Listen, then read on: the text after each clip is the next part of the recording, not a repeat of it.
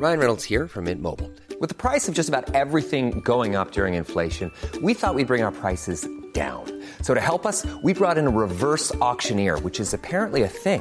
Mint Mobile unlimited premium wireless. Ready to get 30, 30, bit to get 30, bit to get 20, 20, 20, bit to get 20, 20, bit to get 15, 15, 15, 15 just 15 bucks a month. So, Give it a try at mintmobile.com slash switch. $45 upfront for three months plus taxes and fees. Promo for new customers for limited time. Unlimited more than 40 gigabytes per month. Slows. Full terms at mintmobile.com.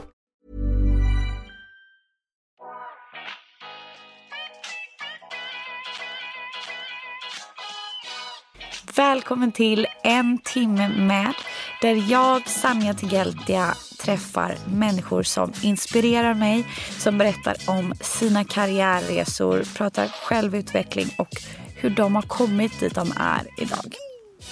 I dagens avsnitt så träffar jag Mona. Mona arbetar som polis. Hon är också mamma, hon är fru.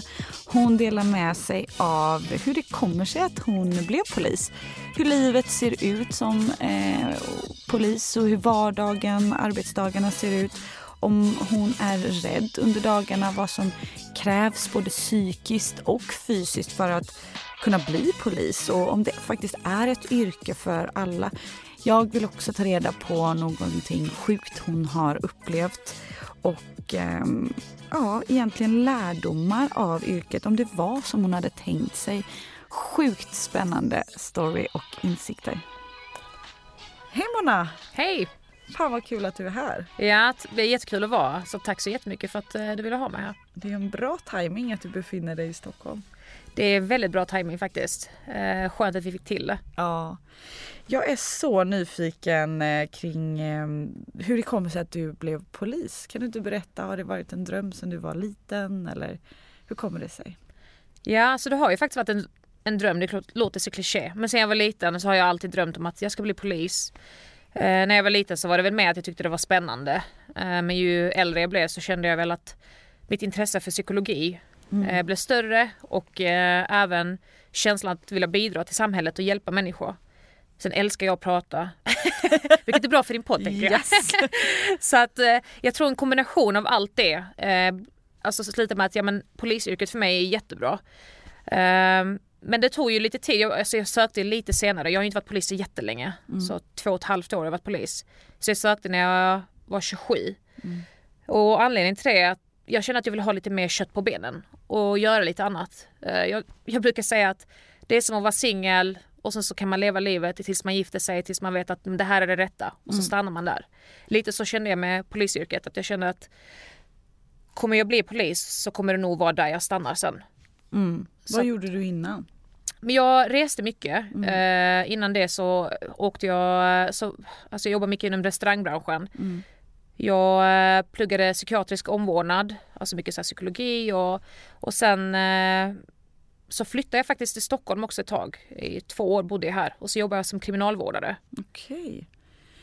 Tror du att det har hjälpt dig att ha lite annat bagage än att liksom hoppa på och bli polis direkt? Men det tror jag absolut. I och med att jag jobbat med saker som har mycket med människor att göra, hantera ja. människor. Det finns inget värre än hungriga människor, det vet ju alla. Mm. Ja, ja, så kan man hantera det då, då har jag kommit långt liksom. eh, så att absolut, och speciellt inom kriminalvården där får man ju ändå se liksom de intagna. Eh, jag körde mycket transport så det var ju mycket rättegångar jag fick sitta på med de misstänkta. Eh, bara se det lite på insidan. Vad kommer fram under rättegångarna och sen så läser man rubrikerna i tidningarna. Bara, men vänta, det stämmer inte riktigt. Mm. Och, så att, eh, nej, det är sjukt intressant faktiskt och jag känner att eh, det gav mig en stor nytta och stor fördel när jag blev polis. Oh, wow. Och hur ser, liksom, hur ser dagarna ut som alltså livet och dagarna ut som polis egentligen? För man har ju en bild som vanlig människa. Nu klassificerar jag mig själv som en vanlig tråkig människa. Men du vet som inte riktigt vet hur, hur dagarna ser ut. Liksom, vad, vad, gör du på dagarna? När jag jobbar? Ja det är ju det, är det som är så otroligt kul med arbetet. Det är att jag kan inte säga exakt så här gör jag. Nej. Det är väldigt olika. Eh, men vi börjar oftast dagarna med om vi har tid, om det inte går larm och vi måste åka iväg så börjar vi oftast med utsättningar. Vi går igenom eh, saker som är viktiga för oss som kanske natt, nattens skift har haft innan eller någonting som är viktigt för oss att veta, efterlysta eller om det har skett något grövre brott. Eh, och sådana saker går vi igenom liksom för att vara veta lite hur vi ska jobba riktat eh, när vi har startat passet. Eh, men sen så är det ju egentligen, man sitter i, sin, alltså i radiobilen som det kallas, polisbilen. eh, och tanken är, jag jobbar ju med 112 ärenden egentligen. Så att någon ringer 112 behöver vår hjälp och då åker vi. Eh, men när det inte kommer 112 ärende, då jobbar vi väldigt mycket som jag kan tycka har blivit så mycket bättre inom myndigheten. Vi jobbar väldigt mycket brottsförebyggande. Okej. Och det är allt, jag älskar till exempel att vara och hälsa på skolor. Så jag kan liksom gå in på en skola och bara hälsa på elever och prata lite. Eh, det kan bara vara att man går i stan och pratar med medborgare liksom. Typ, vissa är ju lite så här, kan, en kan man gå fram till en polis? Ja men det är klart du kan. Vi kan prata liksom, det är inga problem. Jag vågar inte det. nu bara, sitter du då. Hjälp, där är de. ja precis, men det är ju också den här känslan liksom att jag känner att det ska inte vara vi och dem. Eh, och lite så tycker jag om att jobba. Jag gillar det här att vi gör det här tillsammans. Jag menar, samhället behöver poliser såklart för att det ska fungera. Men samtidigt behöver vi poliser också, alla medborgare och samhället. För att utan alla andra, som du kallar vanliga människor, då får vi inte reda på någonting. Nej. Då kan vi inte utreda, då kan vi inte åka till brott, då vet vi inte vad som händer. Och någonstans när man ringer 112 så är det ju att man litar på oss, att vi ska komma och hjälpa. Och det är lite så jag tycker om att jobba. Eh, Men när vi åker på ärenden när saker har hänt så är det ju för sent. Ja. Så därför är det för mig är det viktigt att göra allt jobbet innan saker händer liksom. Men hur mycket tid, liksom hur mycket skit händer det där ute? Hinner ni göra de här förebyggande sakerna eller är det larm hela tiden? Det beror på kanske var man jobbar i, i landet eller sådär, men, eller hur, hur belastade ni är. Men jag vet liksom att jag personligen stänger ju av notiser från nyhetsappar för att det känns som att det skjuts och händer saker hela tiden. Jag stänger också av notiser. Ja. Jag tycker det är för mycket på jobbet och jag känner bara att det blir för mycket när jag kommer hem. Då vill jag liksom bara vara ledig. Men det är ju mycket som händer, absolut. Eh, och sen vissa pass är det så mycket att göra. Och det kan ju vara allt, det är inte att det skits på vartenda gata. Alltså nu Nej. jobbar jag ju i Helsingborg. Utan eh, det kan ju vara någon misshandel, sen är det någon ringa stöld och det är otroligt varierande. Så jag kan ju liksom vara på ringa stöld och någon har snattat kaffe liksom. Och rätt som det är så går det ett larm så är det någon skjutning. Eller så är det en misshandel eller så har någon ja, trafikolycka eller ska vi lämna dödsbud. Så det är jättevarierat. Så är det, ibland är det jättehög ärendebelastning och ibland är det mindre. Och när det är mindre då, då vi får tillfället att jobba liksom brottsförebyggande. Och sen får man inte glömma att ja, det har skjutits otroligt mycket senaste åren, det håller jag med om. Men man läser ju om det som händer. Så vi är ju ständigt informerade om allt skit som händer. Men väldigt sällan om när det inte händer skit. Nej, det vill ju inte media skriva om. Nej. Så att vi är ju matade ständigt med att ha negativitet och då känns allting så himla mycket. Men sen händer det absolut. Men hade det hänt så mycket hela tiden då, hade jag, då tror jag att det hade varit väldigt svårt att orka och jobba som polis. Men absolut, det händer ju skit. Vissa dagar händer det mer än andra dagar liksom. Är du rädd ibland så här när det har hänt något riktigt sjukt att du får, eller får du adrenalinkick av det eller har det slutat? Liksom? Jag skulle inte säga att jag är rädd. Jag tror att efteråt kan jag känna att gud vad läskig situation vi befann oss i. Men i den stunden, och jag tror det är det som gör skillnaden med att om man faktiskt klarar av yrket, inte min rädsla tar över till att jag vill hjälpa människor. Jag kan inte vara rädd när någon ringer mig och är rädd. Så konar jag och hamnar i stresskonen, hur ska jag kunna vara till hjälp för en person? Så jag tror att det tar över att jag, nu är det någon som förlitar sig på mig. Jag tror det är samma sak som att skydda sitt, alltså sina barn. Jag har ju två barn. Att jag kan inte vara rädd om mitt barn kommer till mig. Utan jag måste ju vara den som skyddar. Och jag måste tänka på, även om jag känner någon rädsla, så är det ju för mig att visa att det är okej, det kommer lösa sig. Och sån skyldighet känner jag att jag har för människor som ringer oss också. Men efteråt kan man absolut hamna och prata med kollegor där vi bara, vad hände precis? Vad har vi sett? Vad var vi med om? Och det är klart att det är läskigt och det är sorgligt. Men i den stunden så vill jag bara göra mitt bästa och hjälpa till så mycket jag bara kan. Och jag tänker du har barn och sådär. Är det någon gång att du känner så här shit, liksom utsätter jag mig för fara liksom onödigt mycket med tanke på dem? Alltså att du någon, någon gång är rädd att, inte, att något ska hända dig? Den tanken kommer absolut. Det ska jag inte liksom säga att den inte gör, det gör den. Men samtidigt så känner jag att det finns så mycket annat jag kan skada med. Det är ett, absolut ett utsatt yrke jag, jag jobbar. Alltså det, vi åker ju på det folk ringer över och inte vågar ta tag i. Men det är jättestor risk för mig att åka i, och, alltså i trafikolycka. Mm. Jag kan liksom skada mig där också även om jag inte jobbar som polis. Exakt. Och så jag går runt och var så rädd hela tiden. Alltså det, kommer ju, det är ingen som mår bra av det. Nej. Och då hade vi inte haft polis. Nej men precis. Jag har ju alltid, alltså det är klart man har ett säkerhetstänk. Och så här, jag tror egentligen den största, den största rädslan för mig det är inte att jag, det ska hända någonting på jobbet. Utan den största rädslan är mer typ att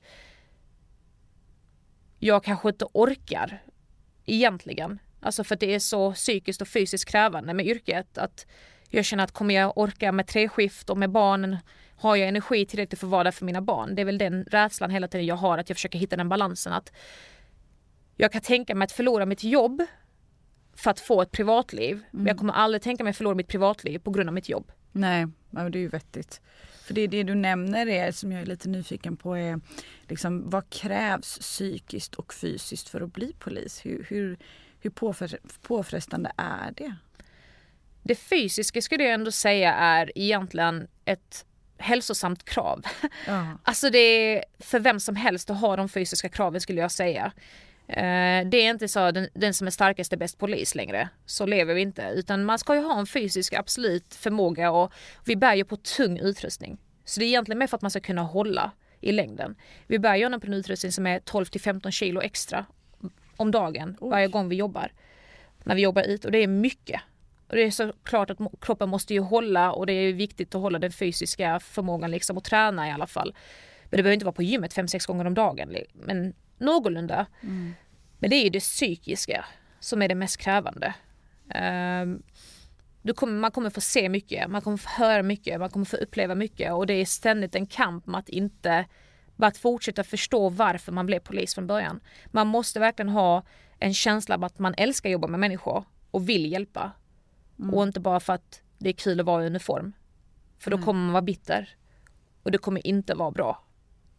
Är det många som är lite adrenalinjunkies som blir poliser för kicken, tror du? Jag tror definitivt att det finns en liten adrenalinjunkie i alla poliser. Ja. Såklart. Alltså, ja, ja, ja, exakt. Ja, ja, men det är så här, För den växer ju i mig nästan att jag bara, jag vill typ Ja men det är ju, det finns ju såklart att man så här, ja, men, när sirenerna kommer igång och man måste köra fort ja. och eh, när man jagar någon, alltså så här springer efter en person och det finns ju såklart det här adrenalinet men det handlar ju om adrenalin ska fortfarande vara så säkert att det inte går över din säkerhet mm. eller kollegans säkerhet. Så att även om jag tycker få adrenalin, bara det är en, folk som bråkar i en lägenhet. Jag kan inte bara springa in i en lägenhet utan jag måste fortfarande tänka, kanske står någon bakom dörren med en kniv, det kanske står någon mm. med ett vapen. Alltså, det måste man fortfarande ha med hur mycket man än vill in. Så är det fortfarande säkerheten för att till sist vill jag komma hem och så vill jag att mina kollegor ska komma hem. Mm, exakt. Och, och, den här liksom psykiska delen, får, får, man någon träning som polis för att liksom kunna hantera de här grejerna? Eller hur, hur rustar ni er själva för att liksom orka? Alltså när jag gick utbildning så var det inte så här träning och blev psykiskt stark. Utan Nej. det var ju mer, det, det, är ju mycket praktiskt och teoretiskt under under utbildningen. Jag tror man får känna av lite av yrket när man har olika case. Vad sånt här kan ni stöta på men det kan ju aldrig riktigt förbereda en till verkligheten. Det är egentligen med vilket plugg som helst egentligen. Mm, det är mm. aldrig som verkligheten. Men där var många hoppade av under utbildningen, det var när vi började med vapen. Där det, var, det var alldeles för obehagligt att hålla ett vapen och skjuta ett vapen. Mm. Och det fick man göra det ganska tidigt, vilket jag tycker är nyttigt. För att om man är redan rädd där, eh, då är det ju inget yrke att ha liksom. Um, men vad var frågan? Nej, om ni... jag bara, vad hamnar jag där? jo men du, du är rätt på det. Det, det är om, om ni får någon liksom mental träning eller psykisk träning eller liksom för att göra er redo eller sådär. Nej. Jag tror den mentala träningen och den psykiska träningen är lite under utbildningen men den kommer när du jobbar. Ja. Och därför tror jag att det är jättebra att ha lite livserfarenhet ja. innan man blir polis. Gud ja, det, det säger sig självt. Jag menar, tänk att hoppa på det direkt när man är 18-19 den utbildningen. Jag vet inte hur lång den är men sen vara klar. Man är ju typ ett barn känns det så. Ja och det är ju vissa som har liksom efter studenten sökt till polisen kommit in. Ja. Jätteunga. Och och är jättemogna för sin ålder. Ja. Så att absolut finns det undantag också. Ja. Sen har vi de som är, det är ju, som är 40 som är bara vad är du, 10? alltså, så det är ju väldigt olika såklart. Man kan inte dra alla över en kam liksom. Men för mig personligen, Ja. alltså hur jag känner och hur jag tycker, så är jag väldigt glad att jag väntade. Ja, jag förstår det. För det, det är ju, ja men precis, det är ju inte ett vanligt jobb så men det är ju mycket ansvar och mycket som händer. Man ska som du sa vara mentalt, både fysiskt och psykiskt stark och klara av olika handlingar. Men sen samtidigt som du sa, det är kanske bra att hoppa på och se, klarar man ens av att hålla ett vapen? Och, och liksom veta redan där att det kanske inte är någonting för alla. Men man blir sjukt nyfiken. Alltså så här, man blir ju peppad på att bli polis. Ja, det är ju alltså, det är ett, det är ett fantastiskt yrke. Ja. Det är det. Men Och det Kan, ja. har du varit, kan, får du dela med dig om nå- någonting, ja, men någon riktigt så sjuk upplevelse du har varit med om? Ja, alltså jag har... ehm, en av de... eh, Alltså en av de konstigaste situationerna och de jobbiga, alltså så här, en av de jobbiga egentligen av eh, några ärenden som jag varit med om som kändes... Det kändes lite som när jag stod där så kändes det som att detta är inte på riktigt. Utan att jag var utanför min kropp. Och det hade varit en skjutning. Eh, Jag och min kollega får eh, åka liksom med ambulansen. Så vi kör framför ambulansen och blåar så att de hinner in så att trafiken kan flytta sig. Eskortera ambulansen kan man säga för de hade den skjutna i, i ambulansen. Vi kom in till akutmottagningen och så får vi vara med i det akutrummet där de gör de mest eh, livsåtgärderna för att kunna liksom stoppa blödningarna och få igång hjärtat och allt vad det är. Och vi står där inne. Och bara sitta och alltså bara stå där för vi måste ta kläderna i beslag och göra alla säkerhetsåtgärder för utredningssyfte. Och man ser alltså vilken organiserat kaos det är. Du vet, ett avsnitt av Grey's Anatomy. Ja. Lite. Det är blod och det är alla springer överallt. Och någon säger gör det här och, och man ser liksom skotthål och det rinner och ah, personen avled ju. Och det är när man dödsförklarar någon på det sättet och vet om att det är en kropp där som inte längre finns. Och stå och titta på det. Och det är det jag kan tycka är sorgligt ibland när det skrivs i tidningen att jag skjutning och så, så läser man kommentarer. Jag är ännu mindre brottsling på denna planeten. Det är att vi får ju se, om det nu är en brottsling, att den här personen har varit och är någons barn. Sen vi lämnar dödsbud så är det fortfarande mamma som sörjer. Det är fortfarande syskon som kommer sakna sin bror. Det är bilder på när den här, han en gång var ett barn. Och det är, det är en jättekonstig känsla. Och jag tycker det är så synd att det är de flesta människorna, de läser bara rubrikerna. De läser bara att ha varit kriminell. Men man förstår inte att det finns ett förflutet och det finns en bakgrund till den här människan. Det är också finns människor som kommer läsa de här rubrikerna, som kommer läsa era kommentarer, som har sett honom som en son. Och det är, det är en av de mest frustrerande sakerna ibland kan jag tycka. Oh, wow, det måste vara sjukt eh, liksom, jobbigt att ge den typen av besked till en förälder eller en fru eller man eller liksom barn. Eller... Det, det krävs ganska mycket väl? Det gör det absolut. Jag, personligen kan jag tycka det för mig är det ett av de jobbiga sakerna, det är att lämna dödsbud. Mm. Vissa är lite lättare, kanske lättare i den formen att ja, det är en 90-årig, 100-årig liksom äldre människa som har Ja. levt sitt liv och somnat in. Och när det är unga personer eller någons mamma och det, är- det är väldigt tungt och det tar väldigt mycket. Och Jag fick lämna ett dödsbud en gång till eh, där en ung person hade tagit sitt liv. Till eh, föräldrarna där. Och då vet man att mina ord kommer vara det som är, kommer krossa deras värld nu. Och stå och bara se hur deras värld fallerar och så ska man stå där och försöka vara professionell och trösta och svara på frågor. Om det kommer några frågor. Det, det är nog ett av de tuffaste sakerna vi gör. För mig i alla fall. Jag kan bara tänka mig det. Och jag menar, vi alla är ju bara människor och ser den sorgen. Och, oh, det, jag förstår att man kan liksom inte rusta sig för det på något sätt. Utan det måste vara otroligt jobbigt för varje unikt tillfälle. Mm. Eller man säger, liksom varje situation. Det går ju inte att förbereda sig för en sån sak och bli bäst på det. Liksom. Utan det måste vara så jobbigt varje gång. Det är det absolut. Och det, och det är här den här biten med hur viktigt det är att ha en bra kollega. Mm. Och jag tror att i många yrken så vet jag att det finns så här, men det är min kollega, vi har det bra. Men i detta yrket speciellt så är det, man får uppleva och man får vara med om så mycket tillsammans. Och det blir det närmsta du har där och då. Och det är ju en, eh, en av bearbetningsprocesserna att vi pratar. Mm. Och man blir otroligt nära. Så många av mina kollegor, liksom, det har gått från kollega till att vara nära vänner. För att vi har gått igenom och vi har sett så mycket tillsammans. Och vi delar med oss så mycket tillsammans. Exakt. Och liksom polisen i det här landet, nu kan jag bara referera till Sverige för jag bor här, men får ju oförskämt mycket skit ibland i media eller ja men du vet svenska folket och bara så här fokusera rätt nu polisen, det är brottslingar här eller brott sker och ni är och gör det här. Typ. Jag blev tagen på min cykel för två veckor sedan. Jag cyklar mot rött. Jag tror mm. inte det, det gick att bli tagen på cykel. Nej. Nej jag skrattade lite och sa så här, men jag, jag kan betala den här, jag är värd jag har kört för fort eller du vet så här, jag har syndat i mina år. Men, men så, så fick jag liksom några kommentarer eh, till jag la upp det här på min nära, min nära vän stories och bara så här, det här är som fail av mig. det är lite ironiskt. Eh, och, och då sa folk, men fan har de inget bättre för sig?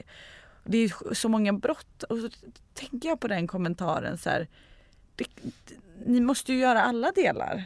Hur, hur, ser liksom, hur ser pajkastningen ut? Hur, hur mycket skit får ni?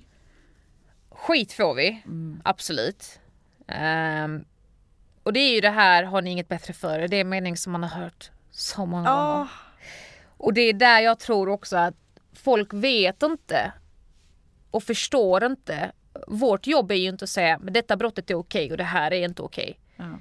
Utan har du brutit mot alltså lagen, ja då är vår skyldighet att rapportera det.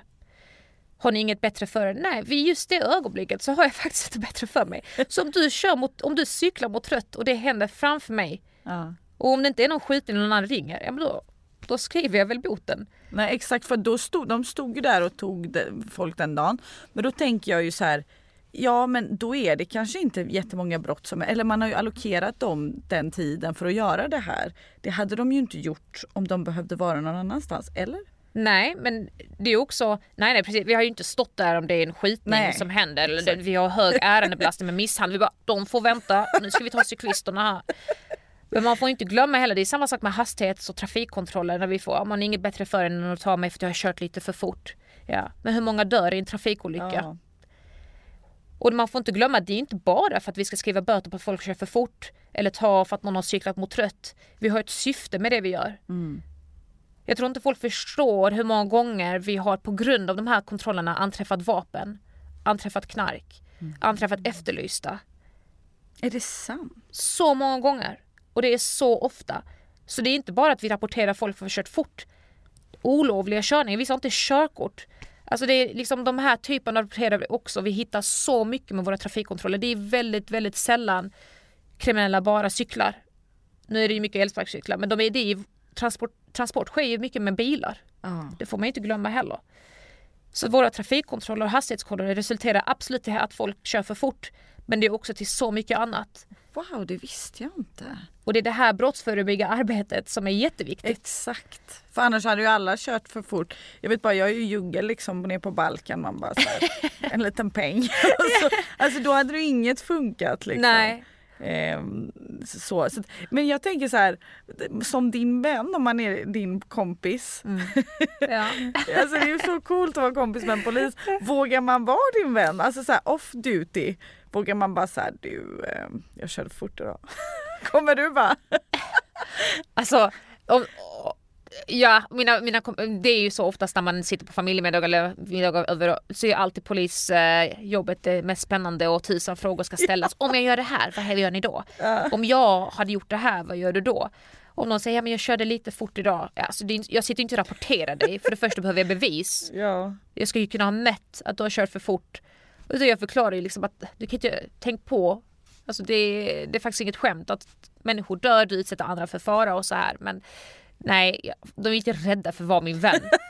det är kanske att man får tänka till en extra gång. Men när vilket är- behöver du rapportera liksom? Låt säga att vi vad har man som skyldighet som polis? Alltså det är väl egentligen common sense för alla människor där. Men om jag bara säger, men du jag blir liksom, gud förnåde mig att inte bli det, men slagen hemma.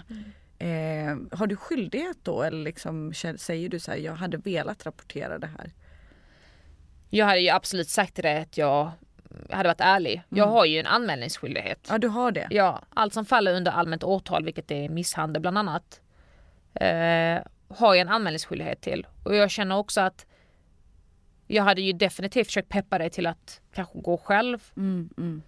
Om du är alldeles för rädd och jag, det är för din säkerhet så hade jag definitivt sett till så att det kommer någonstans till någon utredare i alla fall. För att hjälpa dig på bästa sätt. Men det hade jag också varit ärlig om. Exakt. Jag känner att jag, jag kan inte vara jag kan inte jobba som polis och det, det även om jag hade varit din vän och inte jobbat som polis. Så hade jag hört att du blev slagen. Så hade jag ändå känt en skyldighet att se till att hjälpa dig på bästa sätt. Mm. För någonstans så får jag ju lita på rättssystemet också. Exakt. Och jag är också nyfiken på liksom om bilden av yrket har förändrats. Är det som du trodde att vara polis? Alltså då sen innan du blev polis och nu hur det faktiskt är. Är det bättre, sämre? Det är en svår fråga. Ehm, jag, kan jag, jag kan säga så här. Ehm, känslan av att jobba som polis är lite som jag hade tänkt mig. Att jag tycker det är roligt och jag känner att jag är på rätt plats.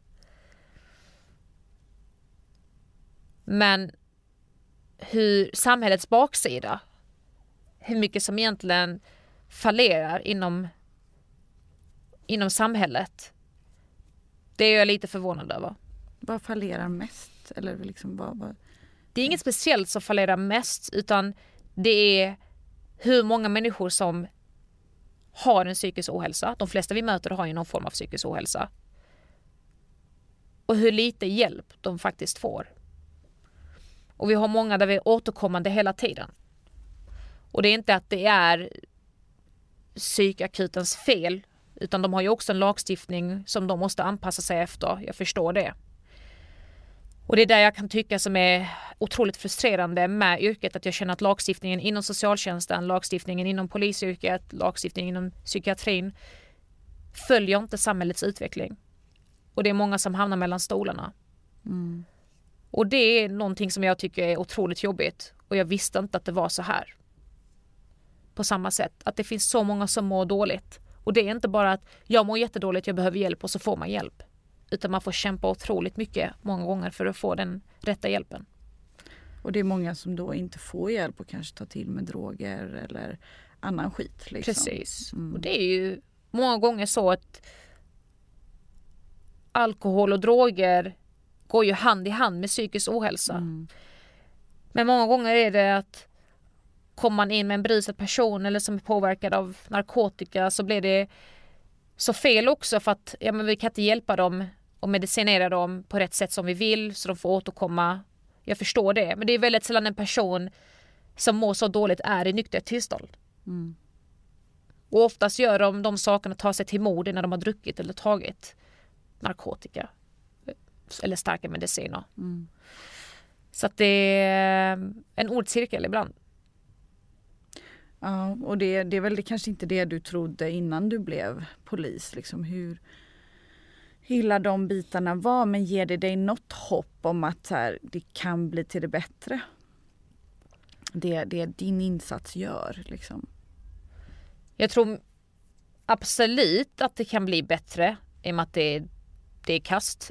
Ja. så finns det absolut utrymme för att det blir bättre och jag kan väl göra någon liten insats men det här är ju så politiskt grundat att kan, man kan ju lyfta det men det kommer krävas otroligt mycket från människor som sitter med högre makt än mig för att göra den förändringen som krävs i samhället. Exakt. Och men jag tror inte heller det, eller det upplevs inte som medborgare att det är så prioriterat. Jag menar jag jobbar inte som polis. Jag är medveten om hur, hur mycket den psykiska ohälsan har ökat och hur dåligt folk mår till och med. Mm. Men ändå så känns det inte riktigt som att det sker någon förändring. Eh, och det är väl det att saker inte, alltså man kan inte prioritera allt men att det här inte blir prioriterat tillräckligt mycket. Mm. Eller högt upp på listan liksom. Nej precis. Ska man, jag tycker absolut ska man investera pengar eller satsa på var vi ska lägga pengarna så är det ju med människor alltså inom vården. Mm. Definitivt. Mm, verkligen. Och, och jag skulle också vilja veta lite om så här, dina lärdomar hittills som att bli polis? Liksom, har det gett några, dig några insikter i livet eller lärdomar som du bara så här, tar med dig eller som har hjälpt dig som människa? Jag skulle nog säga att vara mer ödmjuk. Faktiskt. Det är att vara mer ödmjuk och vara otroligt mer källkritisk. För att det är inte som det står alltid. Och det är att jag får ju träffa människor i deras värsta stunder. Och jag får ju också veta lite till, jag förstår varför du har hamnat var du har hamnat. Och inte bara, ja men det är en jävla missbrukare eller Alltså jag får ju se människan bakom brottet eller bakom eh, li, alltså livs, alltså där var de har hamnat så att säga. I det tillståndet de har hamnat i. Det är inte bara att sluta dricka, det är inte bara att sluta knarka, det är inte bara att sluta sälja knark heller, eller vara med i gängkriminella. Jag har ju träffat personer som man förstår med deras bakgrund och hur de, vad de har för syskon, föräldrar och varför det är sjukt svårt att kunna tänka att nu ska jag bryta mig ur det här och göra det här som är bättre och att inte hamna i ett kriminellt gäng.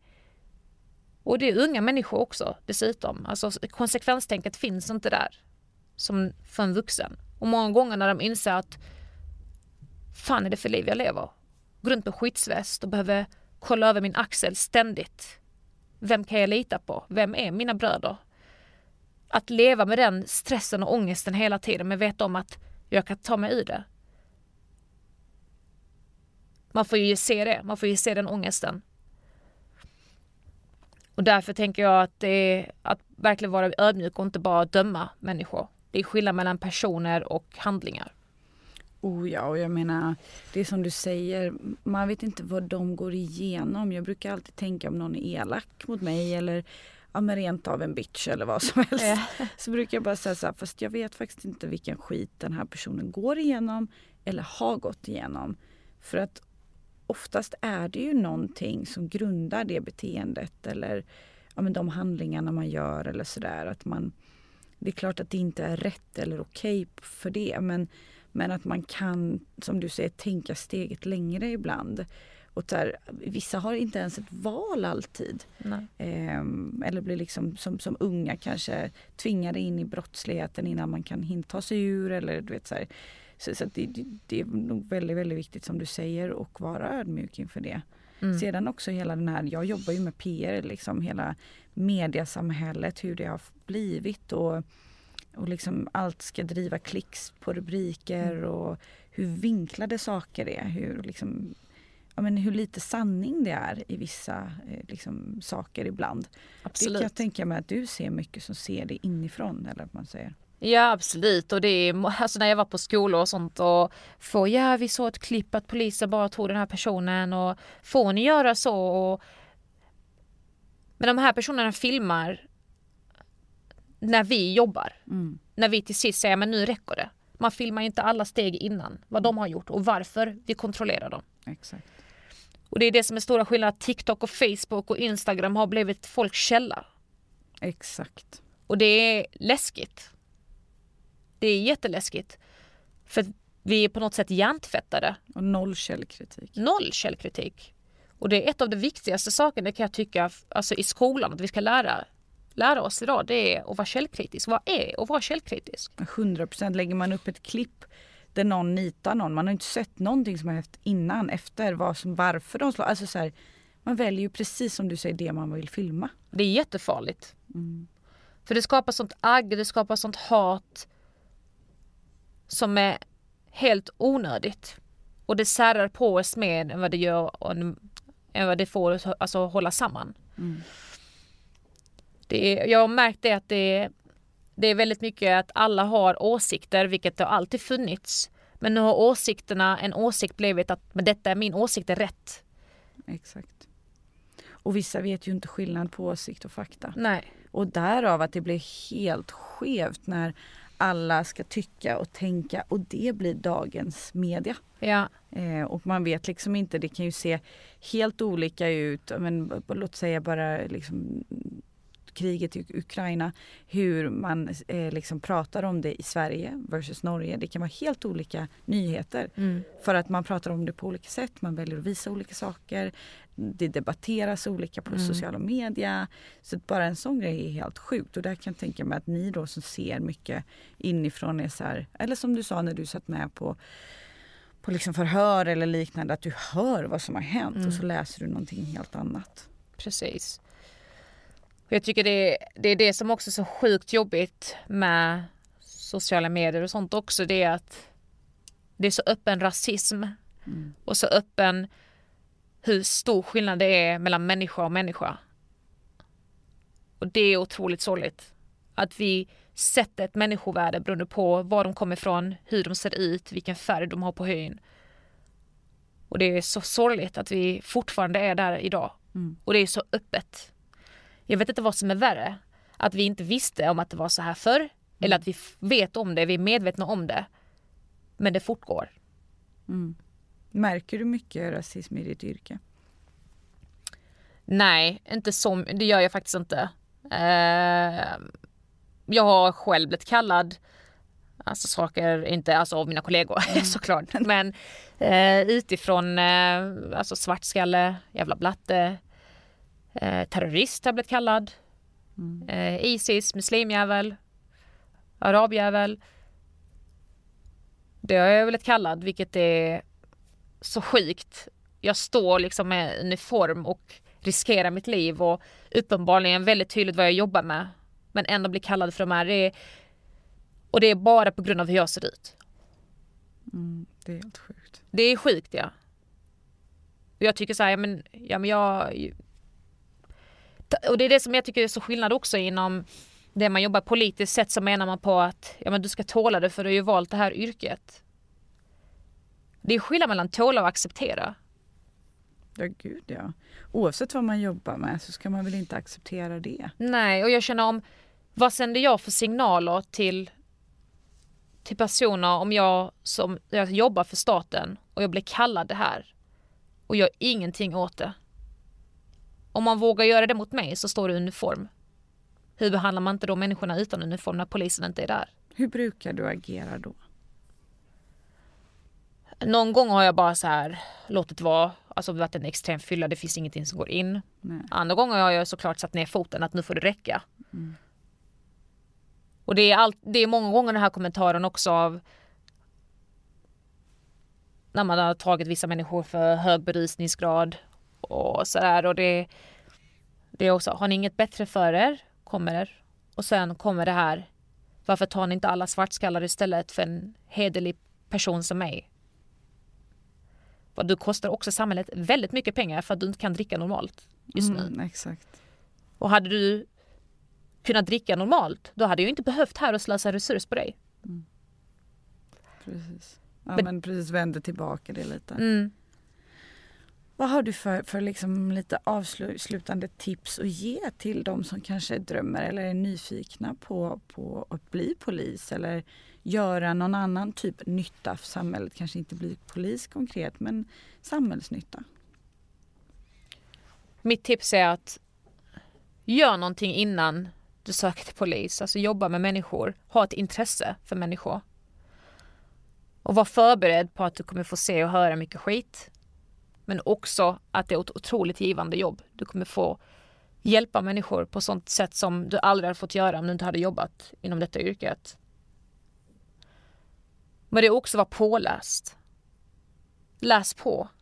Och inte, jag snackar inte bara om att läsa Aftonbladet utan läs historia.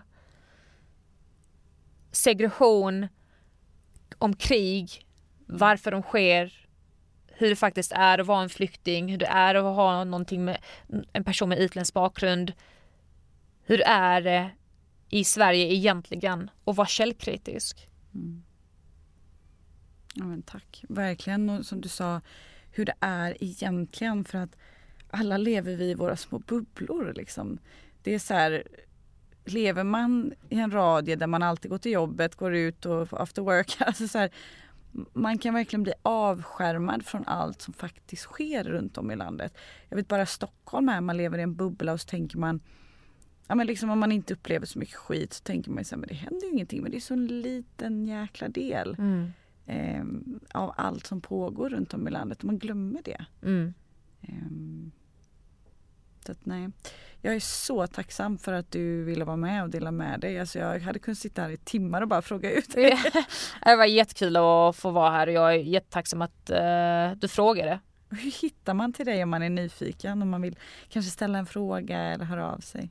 Eh, jag har min, eh, jag pratar om sociala medier, det som är roligt också, hur jobbigt det kan vara. Men det är också en fördel med det såklart. Mm. Jag har ett Instagramkonto, det heter Mona Persson på det och där är jag väldigt öppen och berättar lite om yrket, varför vi får med. Och där ställer många frågor, hur är det att jobba treskift och vara kvinna? Mm. Hur är det att jobba med utländsk bakgrund? Exakt. Sådana saker man inte kan googla. Nej. Det kan vara bra att veta. Så det är bara att skriva där. Och en sista fråga, är det tufft att jonglera mammalivet och vara polis? Jag glömde fråga den.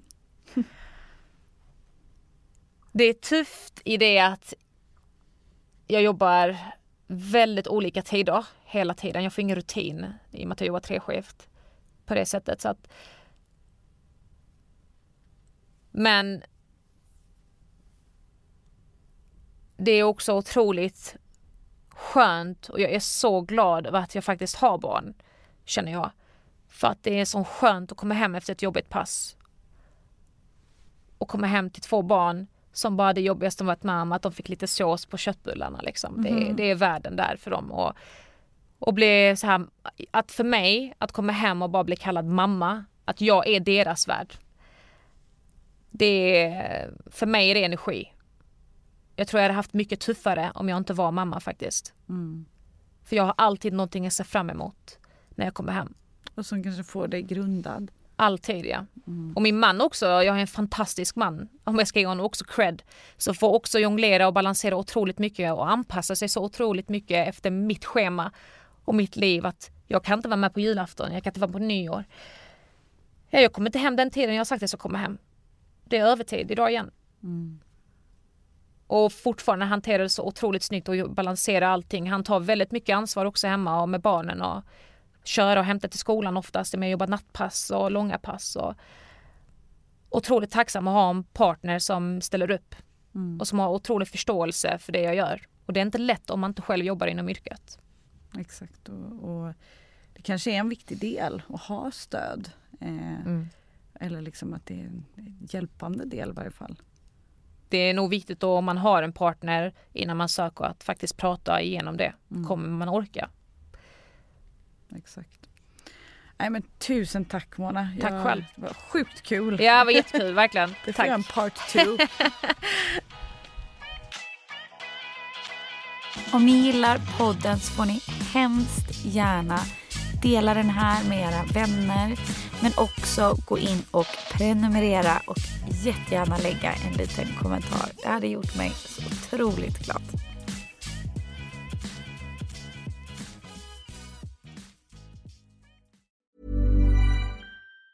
Hi, I'm Daniel, founder of Pretty Litter. Did you know cats tend to hide symptoms of sickness and pain? I learned this the hard way after losing my cat, Gingy. So I created Pretty Litter, a health monitoring litter that helps detect early signs of illness by changing colors, saving you money and potentially your cat's life. Pretty Litter is veterinarian developed, and it's the easiest way to keep tabs on your fur baby's health right at home. Go to prettylitter.com and use code ACAST for 20% off your first order and a free cat toy. Terms and conditions apply. See site for details. Hey, it's Paige DeSorbo from Giggly Squad. High quality fashion without the price tag? Say hello to Quince.